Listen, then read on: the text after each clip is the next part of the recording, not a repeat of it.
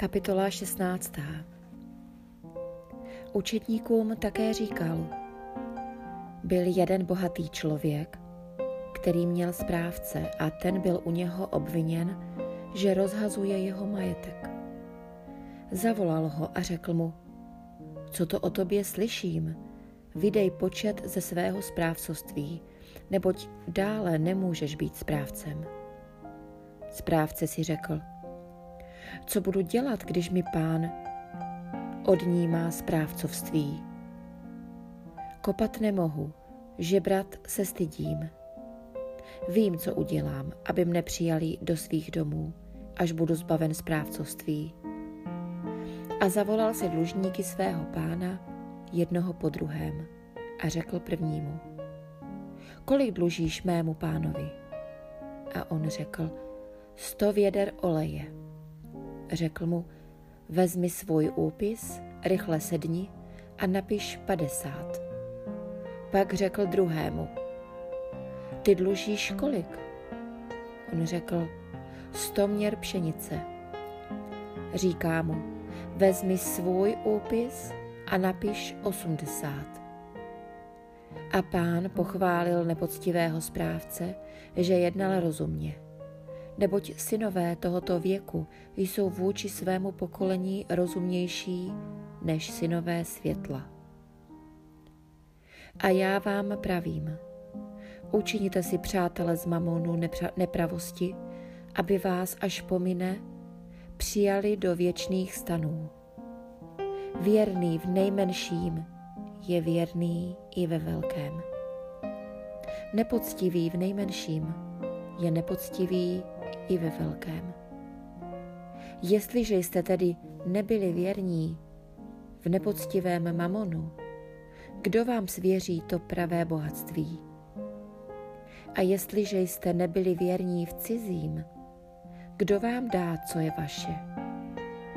Žádný sluha nemůže sloužit dvěma pánům, neboť jednoho bude nenávidět a druhého milovat. Jednoho se bude držet a druhým bude pohrdat. Nemůžete sloužit Bohu i mamonu.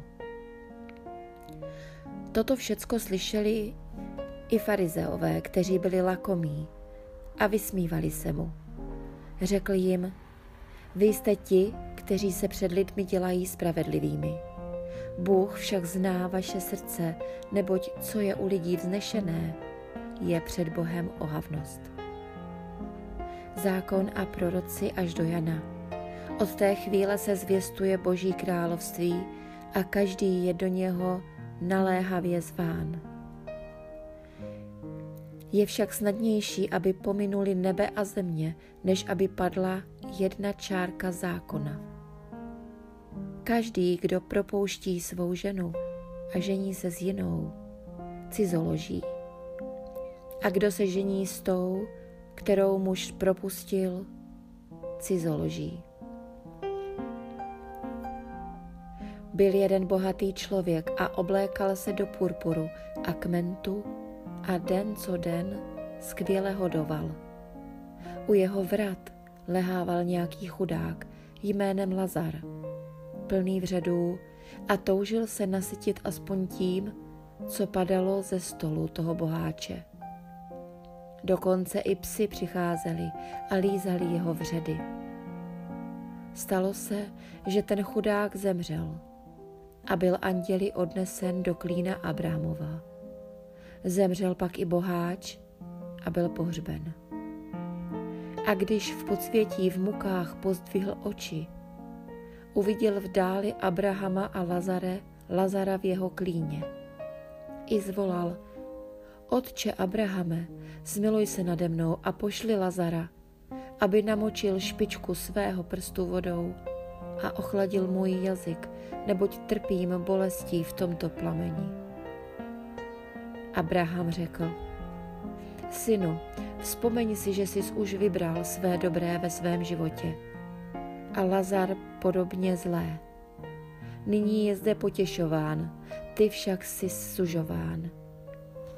A k tomu všemu je mezi námi a vámi upevněna veliká propast, aby ti, kdo chtějí, nemohli přejít odtud k vám, ani se přepravit od tamtud k nám. Řekl, prosím tě tedy, otče, abys ho poslal do domu mého otce, neboť mám pět bratrů, a tím svědčí, aby také oni nepřišli do tohoto místa muk. Abraham řekl, mají Mojžíše a proroky, ať je poslechnou. On řekl, ne, otče Abrahame, ale kdyby k ním přišel někdo z mrtvých, budou činit pokání. Řekl mu, neposlouchají-li Mojžíše a proroky, nedají se přesvědčit, ani kdyby někdo vstal z mrtvých.